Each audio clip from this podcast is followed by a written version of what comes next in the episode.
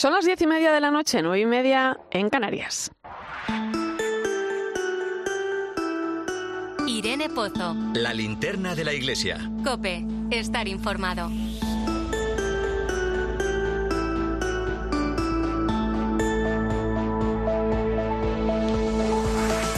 ¿Qué tal? Muy buenas noches. Ahora sí que tenemos encima la Navidad. Escuchaba esta mañana a un niño que contaba que estaba nervioso porque este año era el encargado de colocar al niño Jesús en la cuna la noche del 24.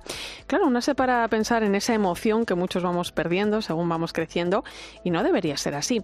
Quizá las ocupaciones del día a día, el vivir tan rápido, las dificultades que nos deja este tiempo, pues se encargan ¿no? de distraernos de lo que realmente significa la Navidad.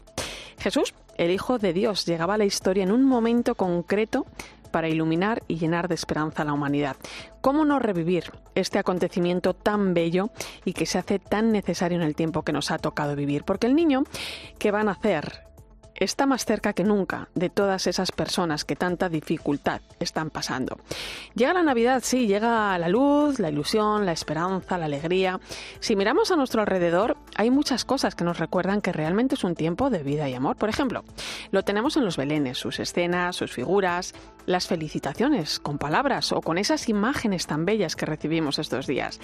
Y los villancicos que sin darnos cuenta incluso tarareamos a veces, ¿no? O sin ir más lejos, en esos niños que estos días reparten estrellas por las calles de nuestras ciudades para recordarnos que Jesús nace para todos. Yo de niña fui sembradora de estrellas. Recuerdo las pegatinas que eran doradas, ahora son de muchos colores, y salíamos de la parroquia a cantar villancicos y a felicitar la Navidad, ¿no? Y yo me empeñaba en colocarle la pegatina con forma de estrella pues a esos adultos que pasaban sin mirarte, con cara de pocos amigos o siempre corriendo. Algún zasca me llevé, ¿eh? Y bueno, pues una tradición y una iniciativa preciosa que se mantiene con los años, nació allá por el año 77 y que el parón de la pandemia pues no ha impedido que este año a las calles esos niños y esas niñas que con tanta ilusión reparten estos días nada más y nada menos que cuatro millones de estrellas para recuperar el sentido de la Navidad. Felicitan la Navidad de parte de los misioneros y es que ellos, nuestros misioneros repartidos por toda la tierra, saben bien lo que es llevar el sentido de la Navidad a esos lugares donde apenas conocen a Jesús. Es un poco una misión de todos, en especial de quienes tenemos la certeza de que este niño que van a hacer viene a no soltarnos la mano. Ojalá que seamos capaces de dejarnos sorprender y acompañar por él y le acojamos con la misma ilusión con la que los niños viven la Navidad.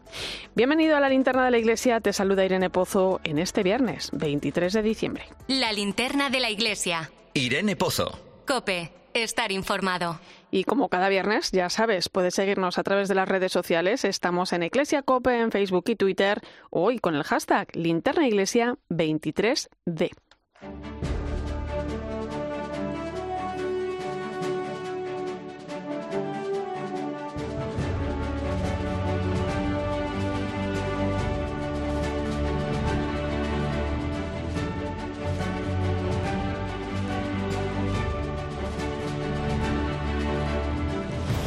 Repasamos a esta hora las principales claves de la actualidad de la Iglesia que nos deja la semana. Nacho de Gamón, buenas noches. ¿Qué tal, Irene? Buenas noches. ¿Tú fuiste sembrador de, este- de estrellas? Fui sembrador de estrellas, sí, señora. Muy bien. Oye, comenzamos con un nombramiento, el del vicesecretario para Asuntos Generales de la Conferencia Episcopal Española, Carlos López Segovia. Eh, ha sido nombrado promotor de justicia del Tribunal de la Rota de la Anunciatura Apostólica. Sí, el sacerdote jienense es doctor en Derecho por la Universidad Complutense de Madrid, doctor en Derecho Canónico por la Pontificia beneficia Universidad Lateranense y abogado rotal, especialista en Derecho Matrimonial y Procesal Canónico. Desde 2014 es vicesecretario para Asuntos Generales de la Conferencia Episcopal Española y desde 2019 vocal representante de la Iglesia Católica en la Comisión Asesora de Libertad Religiosa.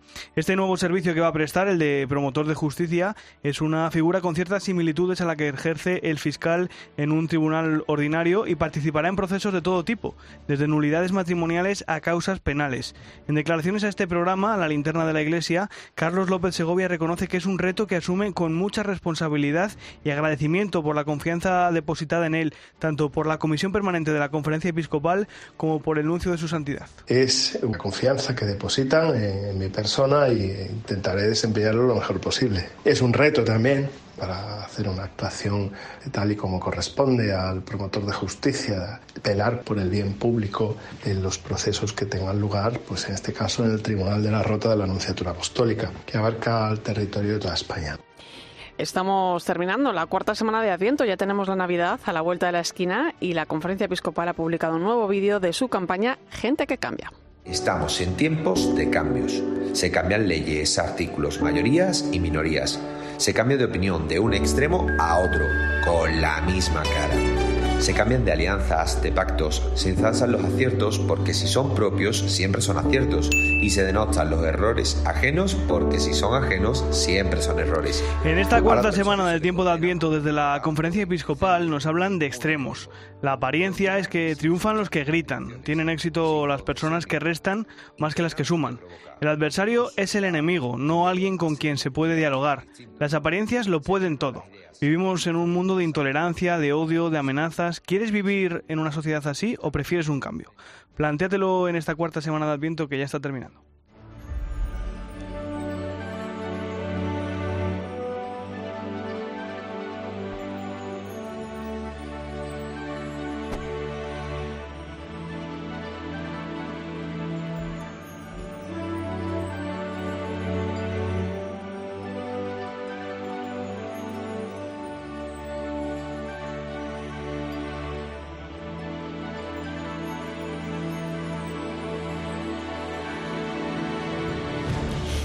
Las adoratrices han pedido más concreción en las medidas de identificación y reparación de víctimas que recoge la nueva ley de trata aprobada en el Consejo de Ministros el pasado mes de noviembre. Las religiosas especializadas en el trabajo y el acompañamiento a víctimas de la trata de personas agradecen al Ejecutivo el impulso que ha dado a esta norma por la que ellas llevan años abogando, pero consideran que hay ciertos puntos en ella que deben ser enriquecidos. En concreto, las adoratrices han reclamado al Ministerio de Justicia mayor cooperación internacional en la detección, identificación, asistencia y protección a las víctimas. Piden mayor claridad, acabar con las contradicciones y concretar algunas lagunas que presenta este texto legal.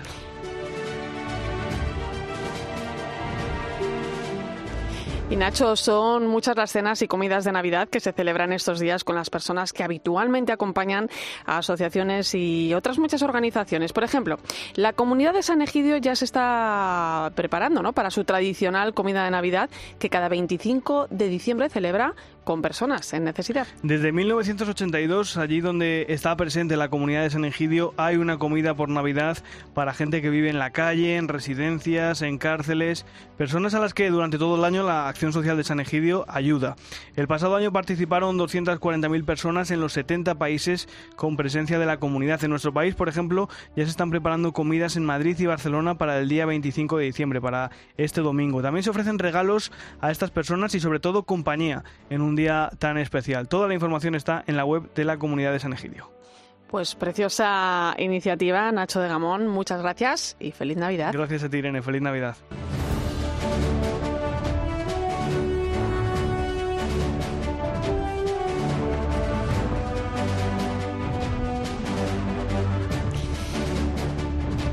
Vamos a nuestras diócesis. Vamos a nuestras diócesis. Comenzamos en Granada, donde esta semana ha presentado su renuncia por edad el arzobispo Monseñor Javier Martínez Cope en Granada. Juan de Dios Jerónimo, muy buenas noches. Buenas noches, Irene. En cuanto el Papa acepte esa renuncia de don Javier, pasará a ser arzobispo de Granada, Monseñor José María Gil Tamayo. En estos meses que lleva entre nosotros, según reza un comunicado del arzobispado, ya ha dado testimonio vivo de su entrega pastoral y su disponibilidad. Don Javier considera un privilegio haber servido al pueblo santo de Dios en Granada todos estos años. Considera que el pueblo cristiano de la diócesis es una realidad bellísima y conmovedora. Así lo explicaba en declaraciones a COPE. A mí me gustaría poder gritarle a cada persona, Cristo, Cristo te ama, Cristo ha venido por ti, Cristo Cristo es para ti también. Y no cesaría de hacerlo. Me da lo mismo ser el arzobispo de Granada que no serlo, porque esa es la razón de mi vida. Don Javier ha agradecido de todo corazón las innumerables ayudas a su ministerio y los testimonios de comunión y de amor a la misión de la Iglesia que ha recibido en estos años. Seguimos en Tarazona, donde la diócesis ha hecho balance del proyecto Ucrania, con el que han acogido a 300 refugiados ucranianos durante estos meses en las instalaciones de la diócesis. La delegada de medios de comunicación social es Marta Latorre. Buenas noches, Marta. Buenas noches, Irene. Los refugiados ucranianos que todavía se encuentran en el seminario de Tarazona se marcharán de allí a finales de este mes para ir a vivir en pisos. Monseñor Vicente Rebollo, obispo de Tarazona.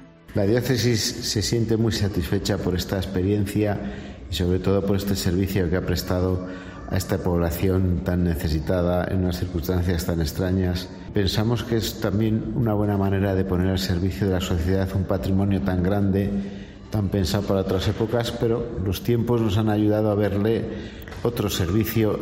Han sido más de 300 los refugiados que han pasado por el seminario. Actualmente 60 viven en pisos, alguno propiedad de la diócesis de Tarazona. Muchos de ellos cuentan con un trabajo.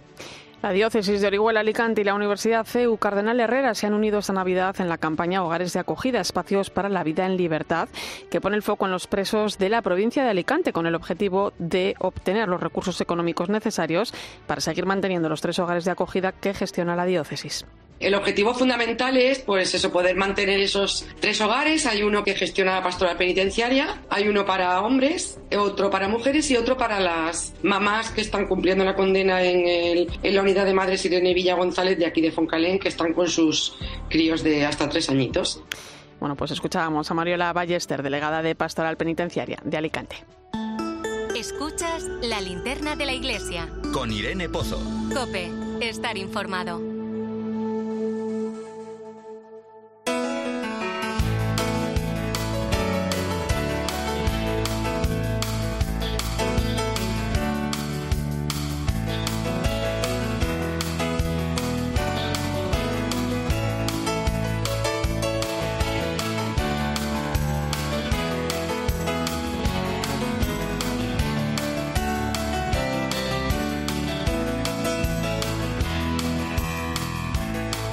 Más de dos millones de familias van a pasar esta Navidad en nuestro país en una situación de máxima vulnerabilidad. Esa es la cifra que estimaba el informe FOESA a principios de año sobre la exclusión y el desarrollo social en España. Pero lo cierto es que esa cifra se ha visto incrementada con respecto al año pasado por hechos pues como pueden ser la guerra de Ucrania o la inflación.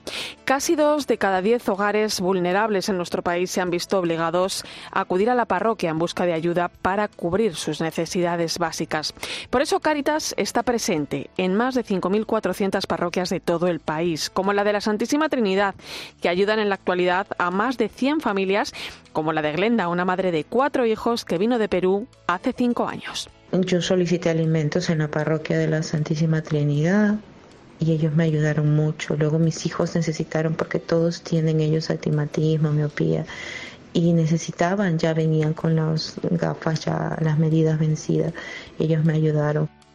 Con mucho esfuerzo y la ayuda de Caritas, los cuatro hijos de Glenda han podido continuar con sus estudios aquí en España. Una oportunidad que todos han sabido aprovechar sacando muy buenas notas. Mira, la más pequeña, Paula, tiene 15 años y está en tercero de la ESO y en alguna ocasión ha recibido libros gracias a la ayuda de su parroquia.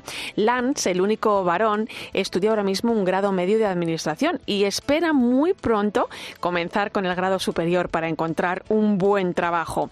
La hija mediana se llama Glenda, como su madre. Tiene 23 años y está a punto de terminar la carrera de recursos humanos en la universidad, pero el espejo en el que se miran todos es Bárbara, la hermana mayor.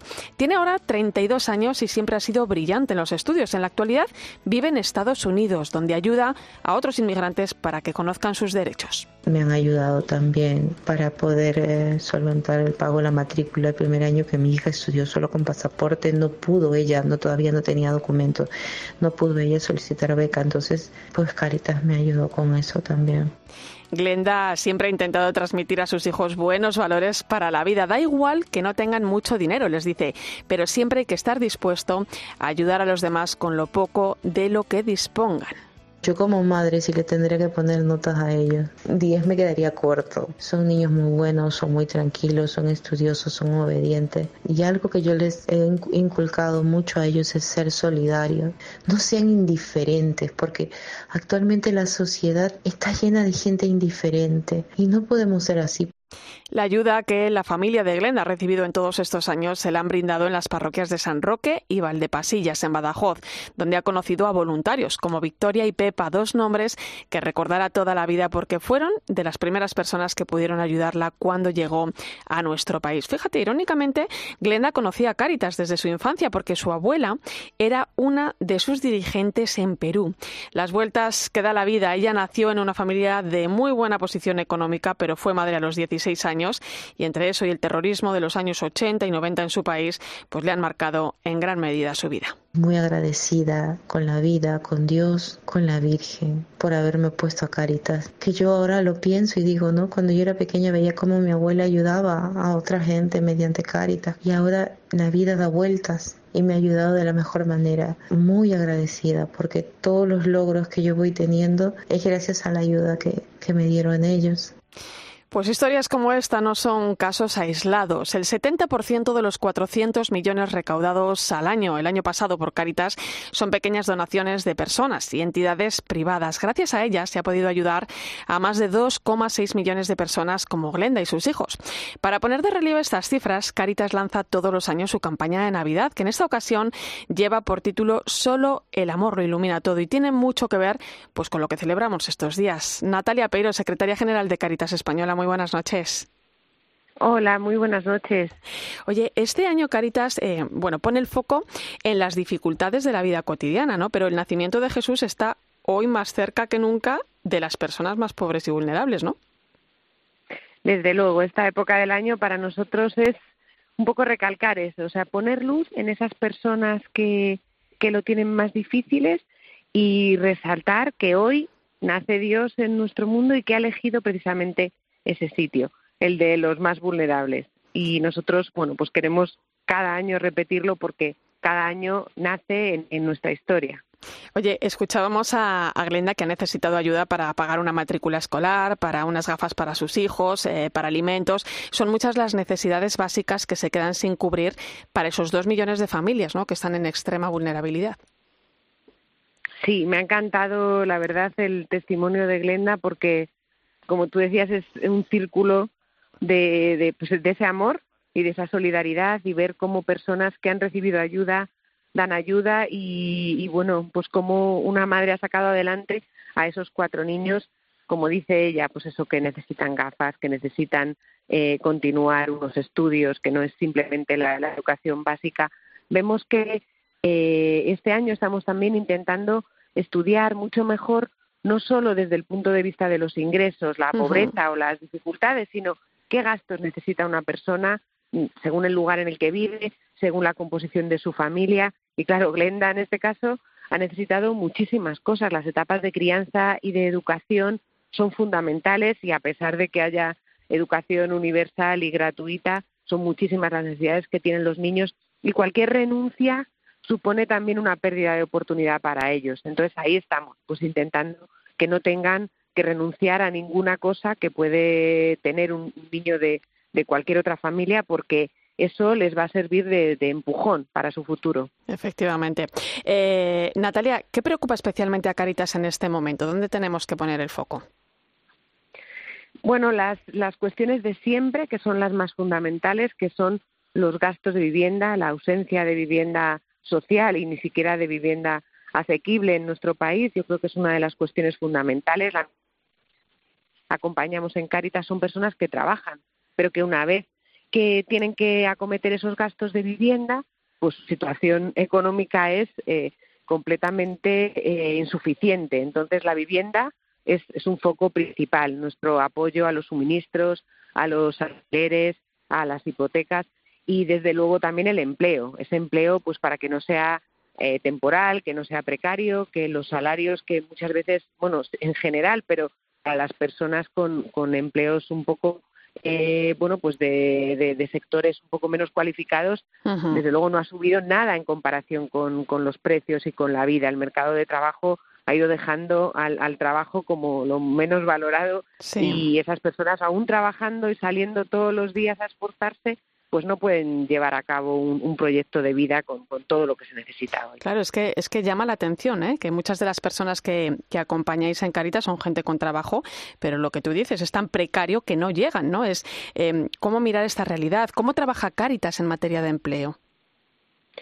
Pues Caritas eh, acompaña a las personas en un itinerario formativo para poder acceder, pues como has dicho antes, de un grado medio a un grado superior, de un trabajo muy básico a otro mejor, desde luego, para poder hacer un desempeño y también, pues, ayuda sobre todo a las madres con hijos a cargo a poder conciliar, porque precisamente hay muchos trabajos menos cualificados y muy indispensables que a veces son los que más difícil hace a las personas poder tener un horario, una jornada entera, porque no se pueden hacer cargo de sus hijos. Entonces, bueno, pues acompañando en su vida con esa formación, con ese itinerario que le permita un poco pues tener las capacidades necesarias, pues ahora también hay muchos retos en torno a la digitalización, pues que tengan esas habilidades digitales que necesitan y luego Caritas también impulsa iniciativas de economía social. A veces apoya a emprendedores, eh, crea empresas de inserción en las que personas que no tienen capacidades desarrolladas, pues las aprenden, pero a la vez que trabajan y así ya pueden ir teniendo unos ingresos para su vida. Y que no son ayudas, no son ayudas eh, eh, temporales, ¿no? Son ayudas de inversión en un futuro, repercuten en su futuro.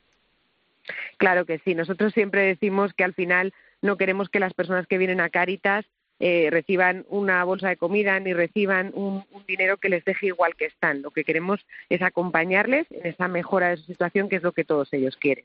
Caritas es algo más ¿eh? que una bolsa de comida, eso está claro. Oye, eh, lo comentabas también, ¿no? El, problema de la, el problema de la vivienda, el alto eh, precio de los alquileres, el precio el precio de la energía, la cesta de la compra. bueno, pues ayudar está bien, es necesario, pero esa mirada a largo plazo, ¿no? Ese buscar soluciones, ¿por dónde pasan? Bueno, para nosotros las propuestas políticas que seguimos manteniendo hasta que acabe esta legislatura pues pasan por decir, por un lado, que, se aumente el parque de viviendas sociales, uno de los parques más eh, de todos los países europeos. No hay vivienda social suficiente para las personas que tienen menos ingresos. Y luego, pues desde luego, también otra, otra cuestión importante es que para las personas, las familias vulnerables que no pueden asumir el coste de un alquiler o de una hipoteca, que antes de, cualquier solución de desahucio, de quitarles la casa o de echarles de una vivienda en alquiler, pues exista una, una posibilidad, una alternativa habitacional, algún sitio donde, donde puedan vivir. Y eso eh, nosotros creemos que al final para cualquier persona el pilar de su vida es tener ese hogar y para poder formarlo hay que tener esa casa por la que empezar a construir algo. Eh, con la que está cayendo, eh, ¿hay razones para la esperanza, Natalia? ¿Qué mensaje le gustaría transmitir a Caritas en este aspecto? Yo creo que sí, siempre hay, hay mensaje para la, para la esperanza. Se han logrado muchas cosas. Cuando hablamos de las propuestas políticas, siempre decimos, oye, también hemos conseguido muchas cosas, muchos derechos para las empleadas de hogar, eh, muchas mejoras en, en, muchas de las leyes que hacen la vida difícil. Hay muchísimas personas que están trabajando para que la brecha digital no deje a la gente fuera y luego además pues la solidaridad. Lo hemos visto este año con la guerra de Ucrania, con la presencia de refugiados ucranianos. Cuando las personas vemos que todos somos hermanos, que todos somos iguales y que podemos echar una mano, la echamos. Desde luego esperamos que esta campaña de Navidad sea un río de solidaridad pero, pero comprobamos cada vez más que cuando Caritas eh, pide ayuda para, para, pues para ayudar a los demás, eh, siempre hay personas ahí que confían en nosotros y esa solidaridad y esa humanidad yo creo que es desde luego la esperanza en la que también nos apoyamos. Bueno, en la que también tienen mucho que ver, ¿eh? yo lo quiero, quiero tener aquí un recuerdo para ellos, ¿eh? toda esa red de voluntarios que tiene Caritas, que sin ellos, pues esta labor que, que se lleva a cabo también sería imposible. Voluntarios presentes en las 70 Caritas diocesanas que tenemos en España y que se dejan la piel y el corazón cada día. Gracias a ellos y a la generosidad de tantas personas, Caritas es sin duda pues ese signo de esperanza tan necesario hoy en día. Vamos a dejar la página web donde se puede colaborar y conocer más a fondo esta campaña y también escuchar el villancico que el grupo sevillano siempre así nos regala este año, aunque aquí ya lo hemos escuchado, pero yo dejo ahí la sorpresa www.caritas.es www.caritas.es Natalia Peyo, secretaria general de Caritas Española, feliz Navidad, un fuerte abrazo. Feliz Navidad para todos y muchísimas gracias. Un abrazo. Escuchas la linterna de la iglesia. Con Irene Pozo. Cope, estar informado. Nos vamos con Ana Medina, que nos acerca a una persona que, por cierto, le encantaba la Navidad, ¿eh? de cuya ausencia terrena se cumplen 10 años, pero siempre estará con nosotros. Un pequeño homenaje al padre Gago. Buenas noches, Ana. Muy buenas noches, Irene. El padre Gago, José Luis, un dominico palentino que puso las bases de esta casa en la que nos reunimos, es el protagonista de nuestra mirada de hoy en la linterna de la iglesia. Nos dejó hace ya diez años y se encuentra en proceso de beatificación. Este religioso, primero y luego periodista, visionario de la comunicación, abierto, entregado, humilde, es todo un referente para los que hacemos radio, pero también para toda aquella persona que quiere descubrir un modo de vivir el Evangelio con mayúsculas en la vida cotidiana de hoy. Desempeñó numerosas responsabilidades en la Orden de Predicadores y en la Iglesia Española por medio de la Conferencia Episcopal y al servicio también de la Conferencia de Religiosos. Escritor, director de programas de radio y televisión, profesor universitario, tras muchos años de enfermedad, murió tranquilizando a quienes le acompañaban un 22 de diciembre.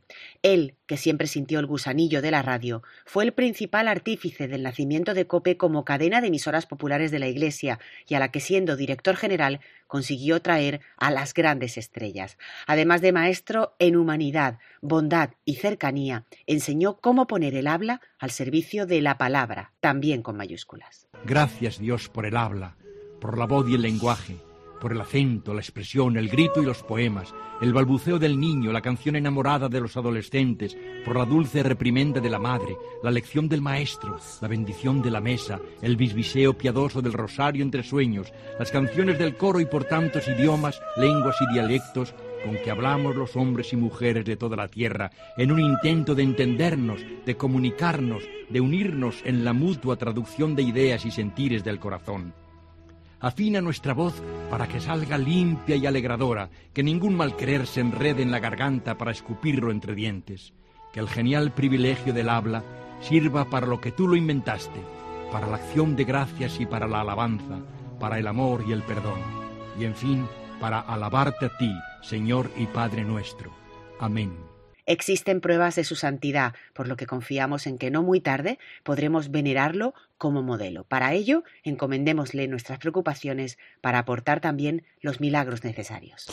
Pues enseguida llegamos a las 11 de la noche, a las 10 en Canarias. Vamos a acercarnos al caso del artista jesuita Marco Rumnik, investigado por cometer abusos con varias mujeres. Según pasan los días, vamos conociendo nuevos datos. Hans Zollner, uno de los principales expertos en las problemáticas de los abusos en la Iglesia, ha hablado con COPE sobre este tema. ¿Y tú qué estás pensando? Escribe a Irene Pozo en Twitter en arroba eclesiacope. Y en nuestro muro de Facebook, Eclesia Cope. Esta Nochebuena, Carlos Herrera pone en Cope la banda sonora al día más familiar del año. Y antes de que llegue la hora de la cena, aquí en Cope me piden que les acompañe. Este sábado, desde las 5 de la tarde, la cena de Nochebuena se prepara con Herrera en familia y en Navidad. Estar con ustedes durante este tiempo, en esa noche tan. tan especial. Que Síguelo también en cope.es y en tu móvil. Somos la generación más inclusiva y diversa de toda la historia. Compartámoslo, gritémoslo, démoslo todo, sintámonos orgullosos. Pero sobre todo, aprovechémoslo. Si nos dejan, tenemos la oportunidad de crear una sociedad en la que todos seamos protagonistas. Tú también. Grupo Social 11. Generación Inclusión. ¿Conoces la revista Vida Nueva? ¿Cómo no la voy a conocer? Hasta la lee el Papa Francisco. Cada semana adelanta todas las noticias y el mejor análisis de la actualidad de la Iglesia. Suscríbete a Vida Nueva y recíbela en casa semanalmente por menos de 9 euros al mes. Entra en vidanuevadigital.com y tendrás un 20% de descuento. ¿Qué ganas tengo de una vida nueva? Escuchas la linterna de la iglesia. Y recuerda, la mejor experiencia y el mejor sonido solo los encuentras en cope.es y en la aplicación móvil. Descárgatela. Y está aquí, y está aquí la Navidad. Desde la Fundación Alquiler Seguro seguiremos trabajando este 2023 para que ninguna familia pierda su futuro. Con alquiler seguro. Fundación Alquiler Seguro te desea una feliz Navidad y un 2023 en tu hogar. Este año Tinto Pesquera ha cumplido 50 años llenos de pasión, de éxitos y de alegría. ¿Y tú a qué le dedicarías 50 años de tu vida? Entra en familiafernandezrivera.com o en nuestras redes arroba bodegas Tinto Pesquera y cuéntanoslo con el hashtag 50 aniversario pesquera.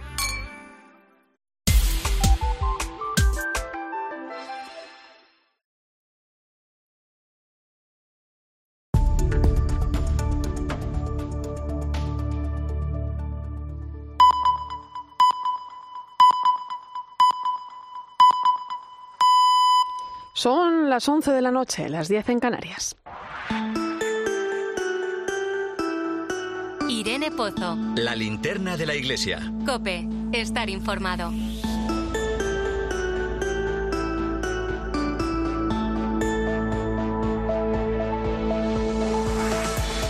Y como cada viernes a esta hora ponemos rumbo al Vaticano con nuestra compañera Eva Fernández. Muy buenas noches. Muy buenas noches, Irene. Eva, hace mm, unas semanas conocíamos que el artista jesuita Marco Rubnik, autor de más de 200 obras repartidas por todo el mundo, muchas de ellas en iglesias, había mm, sido investigado por cometer abusos con varias mujeres. Según van pasando los días, eh, bueno, vamos conociendo más detalles de, este caso. Eh, Tú has podido hablar sobre ello con uno de los principales expertos en las problemáticas de los abusos en la iglesia, el padre Hans Zollner. Sí, la verdad, Irene, es que se trata de un caso muy doloroso y desagradable, ¿no? Que efectivamente se va amplificando por momentos y aquí en Roma ha producido un auténtico terremoto. Esta misma tarde, el cardenal vicario de Roma, Angelo de Donatis, ha emitido un comunicado en el que asegura todo el apoyo a las víctimas y su colaboración junto a la Compañía de Jesús y al Dicasterio para la Doctrina de la Fe con el fin de que se haga justicia, aunque también anuncia que se van a tomar medidas sobre algunos cargos que el padre Rungnick sigue desempeñando en la diócesis y en concreto sobre una comunidad dirigida espiritualmente por él en Roma que se llama el Centro Aletti. ¿no? Y mm, digamos que eh, a principios de semana, eh, un paso muy importante es que la Compañía de Jesús eh, pidió a todas las posibles víctimas de Rubnik que expusieran libremente sus denuncias porque iban a ser escuchadas y atendidas y presentó la cronología de lo sucedido que yo creo Irene que conviene que resumamos brevísimamente para que nuestros oyentes estén al tanto Sí, sí, de los sí. aspectos más importantes Adelante. porque si no como cada día se embrolla más el- este caso así más o menos podemos estar al tanto de lo importante. O sea, en estos momentos se confirma que ha habido dos procedimientos ligados a Rubnik, uno relacionado con el sacramento de la confesión, que es uno de los delitos más graves que puede cometer un sacerdote, lo que se llama la absolución del cómplice con el que ha mantenido relaciones sexuales y el otro cargo mm, por mm, abusos cometidos contra varias mujeres de la comunidad de la comunidad Loyola en Eslovenia.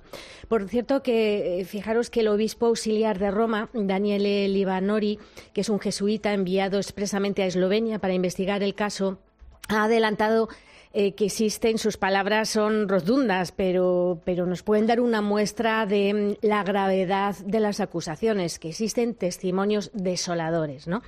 Eh, la investigación, mm, ¿qué es lo que determinó? Pues que estas acusaciones eran creíbles y, como prevé el derecho canónico, enviaron el resultado a la Congregación para la Doctrina de la Fe, que, que en mayo de 2020 excomulgó al Rubnik, pero un mes después se levantó esa excomunión. Todo esto tiene que ir aclarándose, ¿no? Eh, y eso es uno de los aspectos que el padre Schollner en la entrevista comentó, ¿no? Dos años eh, más tarde, el Vaticano comunicó a la Compañía de Jesús nuevas acusaciones, que son las que están saliendo cada día, ¿no? sobre abusos en esta comunidad. Y los jesuitas eh, lo que hicieron fue imponerle restricciones que siguen vigentes. Son la prohibición de confesar, de llevar dirección espiritual o de mm, coordinar ejercicios espirituales. ¿no?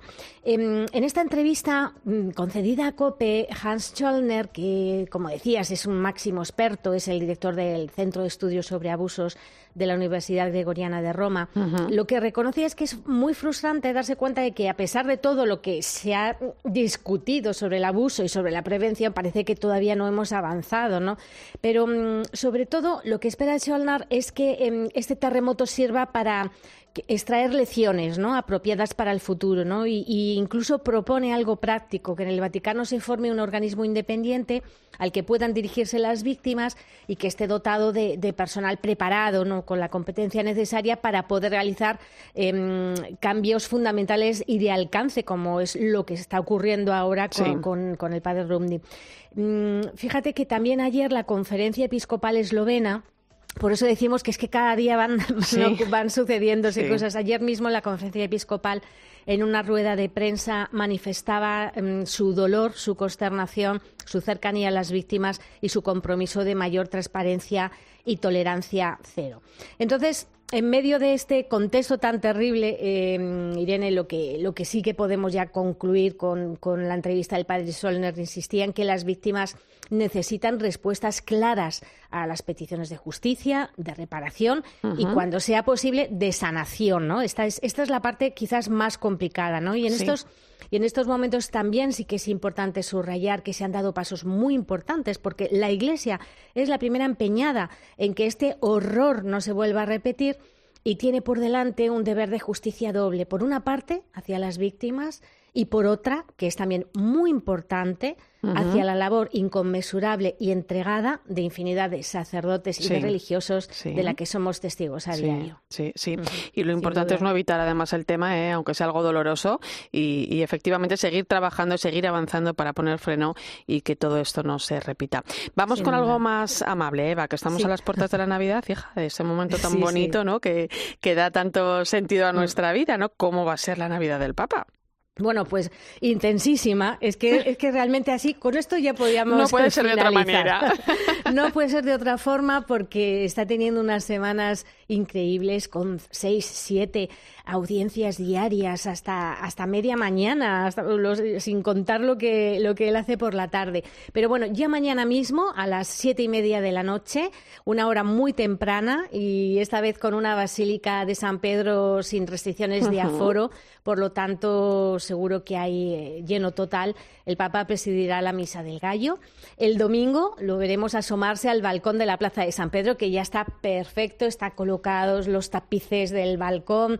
Em, pues podremos asistir en directo a la bendición Urbi et Orbi. Escucharemos un mensaje de Navidad en el que sin ninguna duda estará presente la guerra de, Ucrania, igual que en el resto de sus discursos. Y luego ya el lunes, ¿para qué íbamos a descansar? Pues no, el lunes también, exacto, es festivo en Italia y volveremos a verlo asomarse a la plaza de San Pedro mm, durante el rezo del Ángelus. Y luego la semana va a seguir con su ritmo habitual, con aún incluida la audiencia general y y el último día del año sabemos que Francisco, eh, el Papa siempre mm, mm, celebra ese último día con el rezo de las primeras vísperas eh, y el canto de acción de gracias, el Te ¿no? por el año que concluye.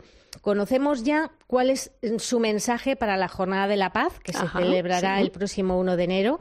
Parece, parece cantidad de cosas, pero esto realmente es eh, en pocos días, ¿no? Se nos, se nos consume la Navidad, ¿no? Ese día celebrará misa a las 10 de la mañana en la Basílica de San Pedro, con ángelos incluido, y luego ya el miércoles 6 de, enero, la solemnidad de la Epifanía, eh, celebrará misa, y el domingo siguiente, eh, que es em, de la Epifanía, la fiesta del bautismo del Señor, el Papa va a bautizar a un grupo de pequeños afortunados, porque son afortunados, en la capilla Sistina. O sea, ellos, esto sí que van a tener un book del bautismo, de las fotos de bautismo Impresionante.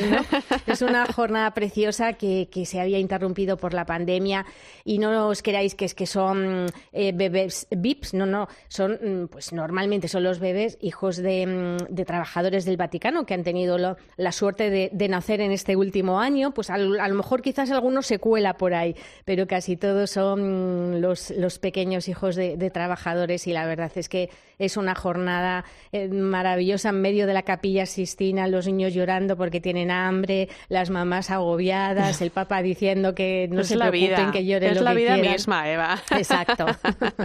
y, es lo- y eso Así es lo, lo bonito. Pues estaremos muy pendientes en COPE, y en 13 y en Eclesia viviendo con el Papa estos, estos días. Feliz Navidad, querida. Feliz Navidad, Irene, a todos los oyentes de la linterna. Escuchas la linterna de la iglesia. Con Irene Pozo. Cope, estar informado. 11 y 9 minutos de la noche, 19 en Canarias. Entramos en tiempo de tertulia hoy con el análisis del profesor de la Universidad Pontificia Comillas, Fernando Vidal. Buenas noches. Muy buenas noches. Y con la directora de Eclesia, Silvia Rozas. Bienvenida. Muy buenas noches a todos. Comenzamos hablando pues también de, de un encuentro que ha mantenido esta semana el Papa, el tradicional encuentro del Papa eh, que suele hacer en estas fechas con los miembros de la Curia Romana con motivo de las felicitaciones navideñas. Eh, en su discurso de este año abordó varias cuestiones que iremos comentando, pero en líneas generales habló de gratitud, de conversión y de paz. ¿Qué balance hacéis de las palabras del Papa Francisco? Bueno, yo creo que el Papa siempre va a la raíz de los problemas, ¿no? que no se queda en las rencillas o en los pequeños conflictos. Por eso yo creo que nos habla este año más de, de la conversión y no entrar quizá a lo más eh, concreto. ¿no? Indudablemente sabemos que en las curias romanas, como en cualquier curia y como en cualquier grupo humano, eh, por el hecho de ser humanos, pues existen las luchas, los problemas, ¿no? Y, y esto es lo que, lo que aborda el Papa, ¿no? En otros, en otros mensajes quizá ha sido eh, un poquito más incisivo, más criticón, ¿no? De Siempre la se decía, vaya situación". rapapolvo que le ha echado el Papa a la Curia. Y que todos esperamos este mensaje como a ver qué les dice, ¿no? en realidad es saber qué nos dice, pero bueno. Mm, Y quizá este año, pues, yo no digo que haya sido más suave, ¿no? Pero bueno, pues el tema de la conversión que ya llevamos trabajando tiempo, el tema de la sinodalidad, indudablemente el tema de la paz, ¿no? Hmm. ¿Cómo lo has visto, Fernando? Sí, yo creo que es verdad que habla la curia, pero tiene razón Silvia, que es para todos nosotros. A mí me ha gustado mucho eh, esta invitación a comenzar el año dando gracias, haciendo memoria del bien.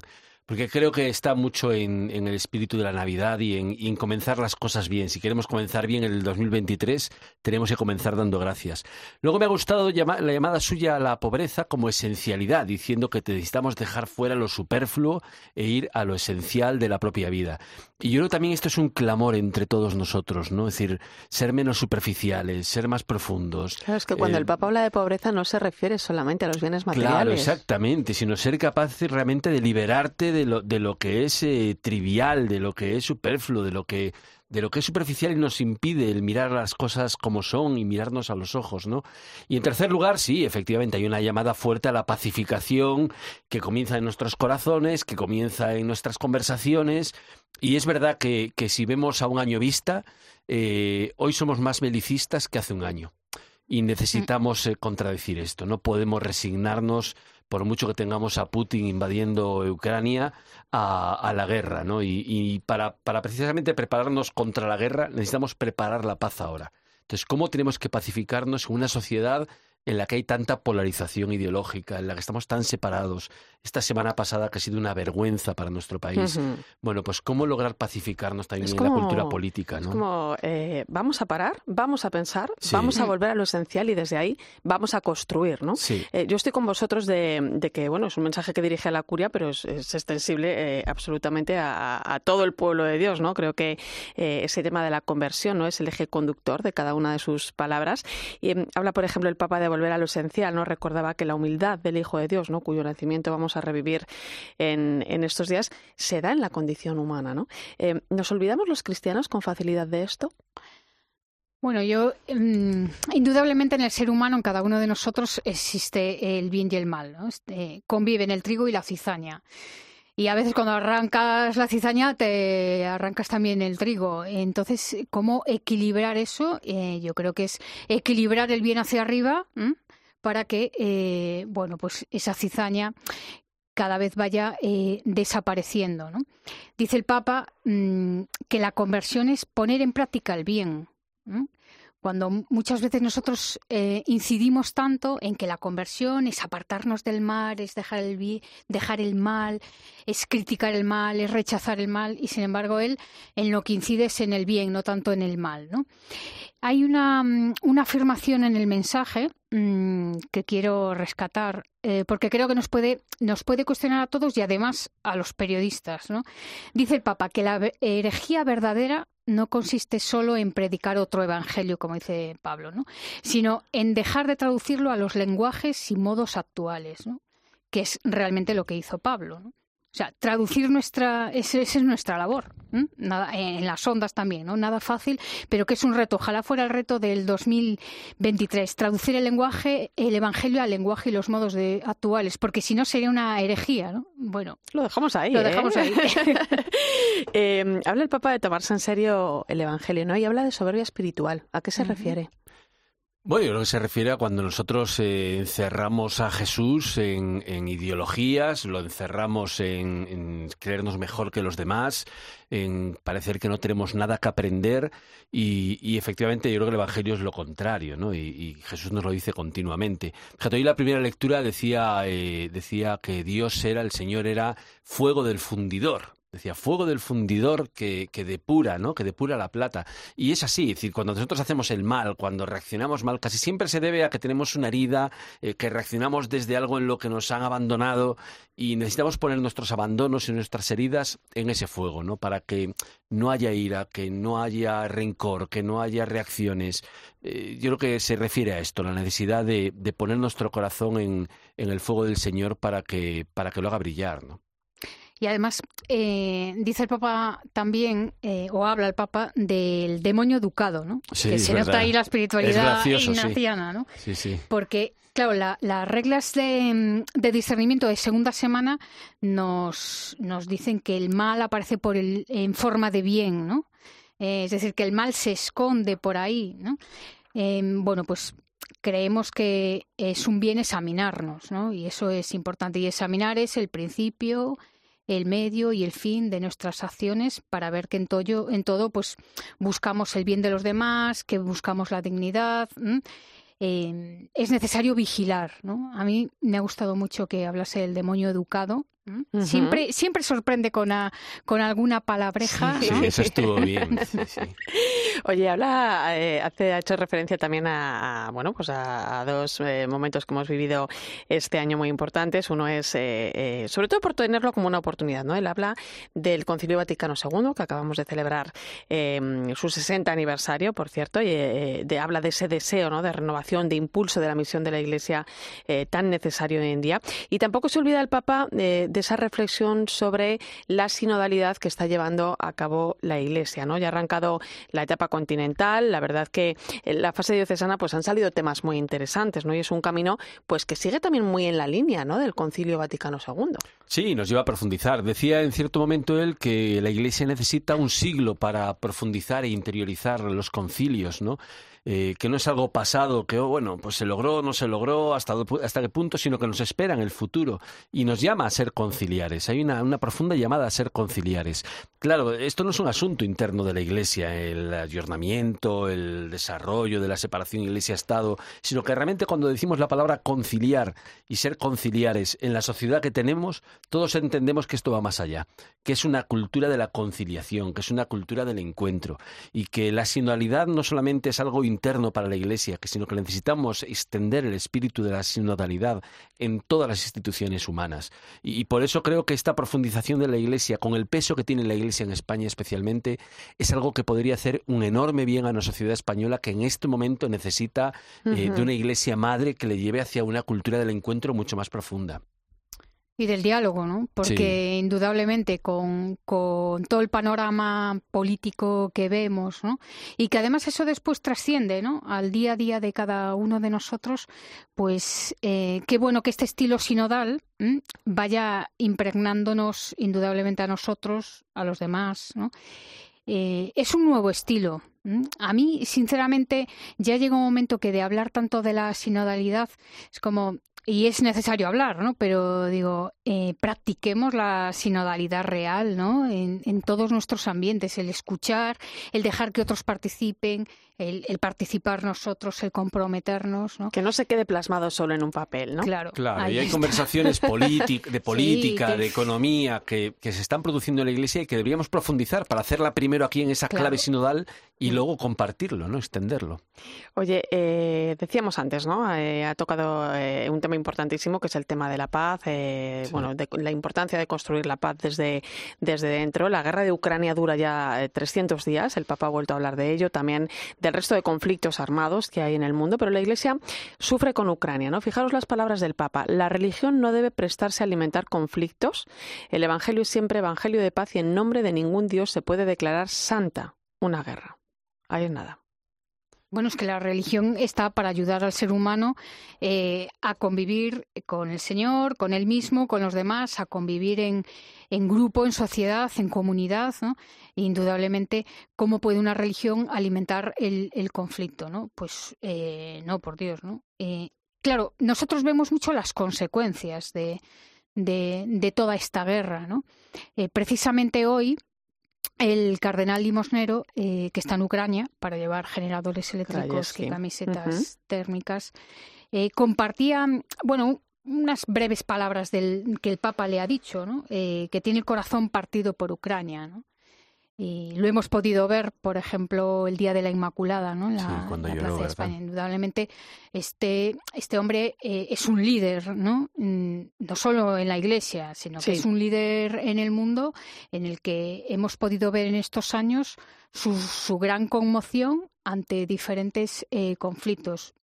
Llevamos ya mucho tiempo con el tema de, la guerra y todos los domingos el Papa Francisco lo cita, nos dice unas palabras, nos invita a la paz, pide la paz.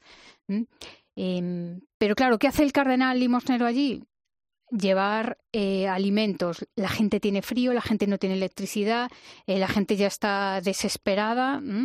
Estas son las consecuencias de la guerra. A veces en los despachos pues se, se dialoga, pero la gente está viviendo en el día a día y son los que al final sufren nuestras decisiones. Sí, yo tengo la sensación que la gente nos hemos resignado a, esta guerra, ¿no? Y, y, nos hemos resignado quizás a que el futuro es un futuro que va a necesitar eh, mucho más armamento, que va a necesitar más prepararse para la guerra y tenemos que ir en contra de esto, ¿no? Es decir, que por cada euro que estemos gastando en esta guerra, gastemos dos en la paz. Por ejemplo, en conciliar, en reunir gente de Rusia y Ucrania en España a rezar juntos, a conversar juntos.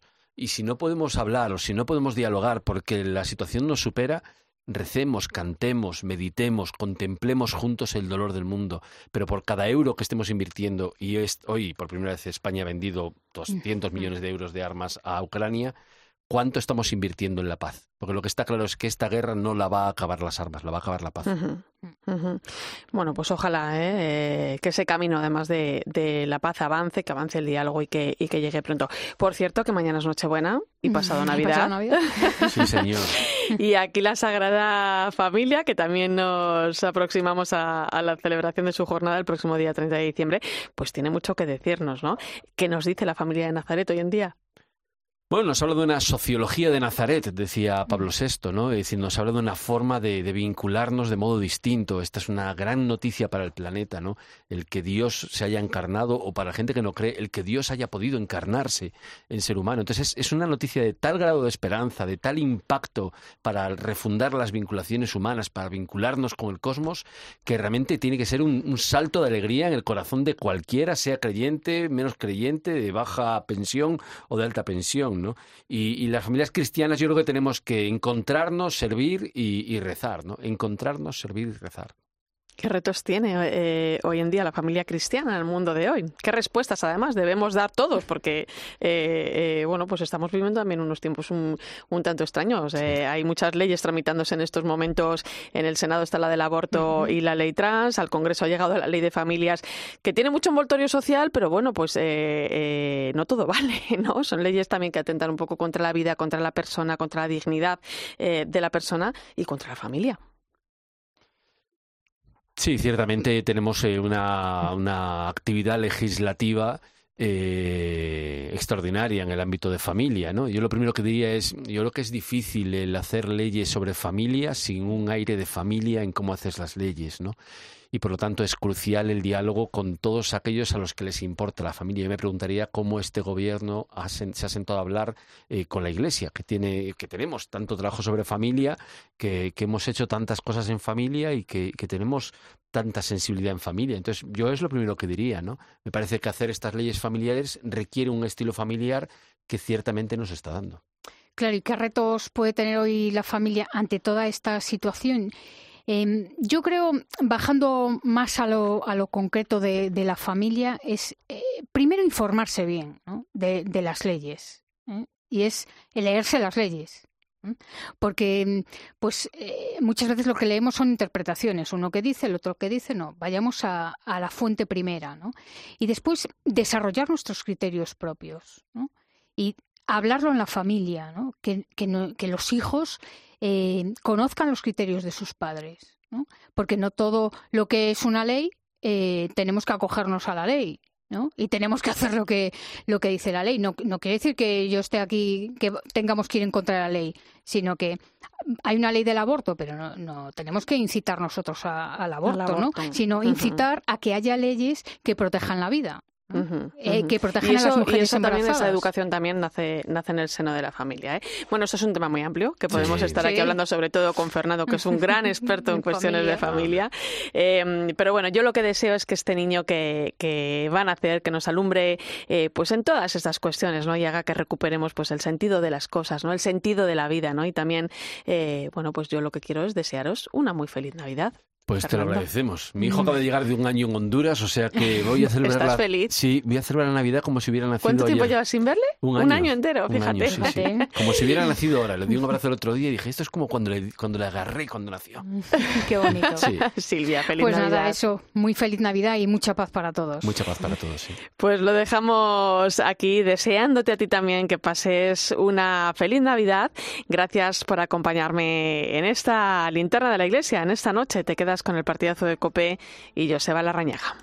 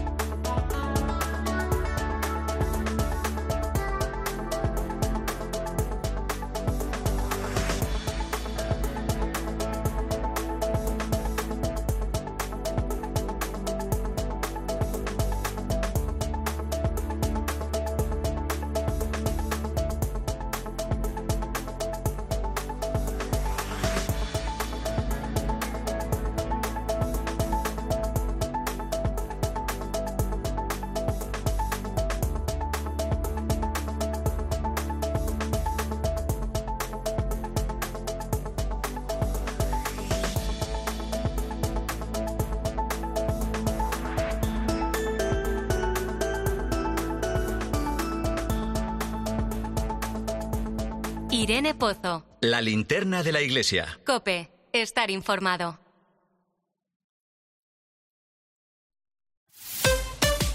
Escuchas Cope. Y recuerda, la mejor experiencia y el mejor sonido solo los encuentras en cope.es y en la aplicación móvil. Descárgatela. Hola familia, que ya tenemos fibra en el pueblo. Así que estas navidades, pues podríais venir con los niños a pasarlas con nosotros mientras teletrabajáis si queréis. Venga, que a vuestra madre y a mí nos hace mucha ilusión. En Telefónica acercamos toda nuestra tecnología para que sigamos disfrutando de la mayor red de fibra y así todos tengamos más oportunidades. Telefónica, cuanto más cerca estemos, más lejos llegaremos. Ahorra en las gasolineras de Carrefour. Solo los días 23, 24 y 25 de diciembre, por ser socio del Club Carrefour, acumulas en tu cheque ahorro un 10% en todos tus repostajes en estaciones de servicio Carrefour. Carrefour, aquí poder elegir es poder ahorrar. ¿Crystal Crack? Crystal Box. ¿Crystal Crack? Crystal Box. En Crystal Box tramitamos todo con tu seguro para que la reparación o sustitución de la luna de tu coche sea rápida, simple y no te cueste nada. Llama al 926 2600 o entra en crystalbox.es. ¿Crystal Crack? Crystal Box. Dos cositas. La primera, ahora que suben los precios de todo, tú también me lo has subido. La segunda, yo me voy a la mutua. Vende a la mutua con cualquiera de tus seguros y te bajamos su precio, sea cual sea. Llama al 91 555 5555. 91 555 5555. Por esta y muchas cosas más, vente a la mutua. Condiciones en mutua.es. Esta semana, prueba el roscón premium con nata o capricho con nata día dulce Noel por solo 6,99 la unidad. Nueva calidad día. Confirmada. Una ola de frío es mucho más fría cuando tienes gripe o resfriado. Para combatir los síntomas, cuenta con Farmagrip Forte de Cinfa, que te cuida eficazmente ante la fiebre, la congestión y la secreción nasal, incluso cuando hace más frío. Elige estar bien. Elige Cinfa. A partir de 14 años, lea las instrucciones de este medicamento y consulte al farmacéutico. Estas gafas me han salido por solo 29 euros. ¿A qué parecen más caras? Pues son mis 29, las gafas completas de Sol Optical por 29 euros. Infórmate en soloptical.com. Asisa es la compañía médica sin ánimo de lucro que elige invertir todo lo que genera directamente en ti. Aprovecha un 30% de descuento en tu seguro de salud y dental durante 2022 y 2023, contratando además vida, decesos y accidentes antes del 31 de enero. Mejor así, ¿verdad? Infórmate en asisa.es o en el 910 1021. Y consulta los productos incluidos en la promoción en nuestra web. Asisa, empresa colaboradora de Teatro Real cerca de ti.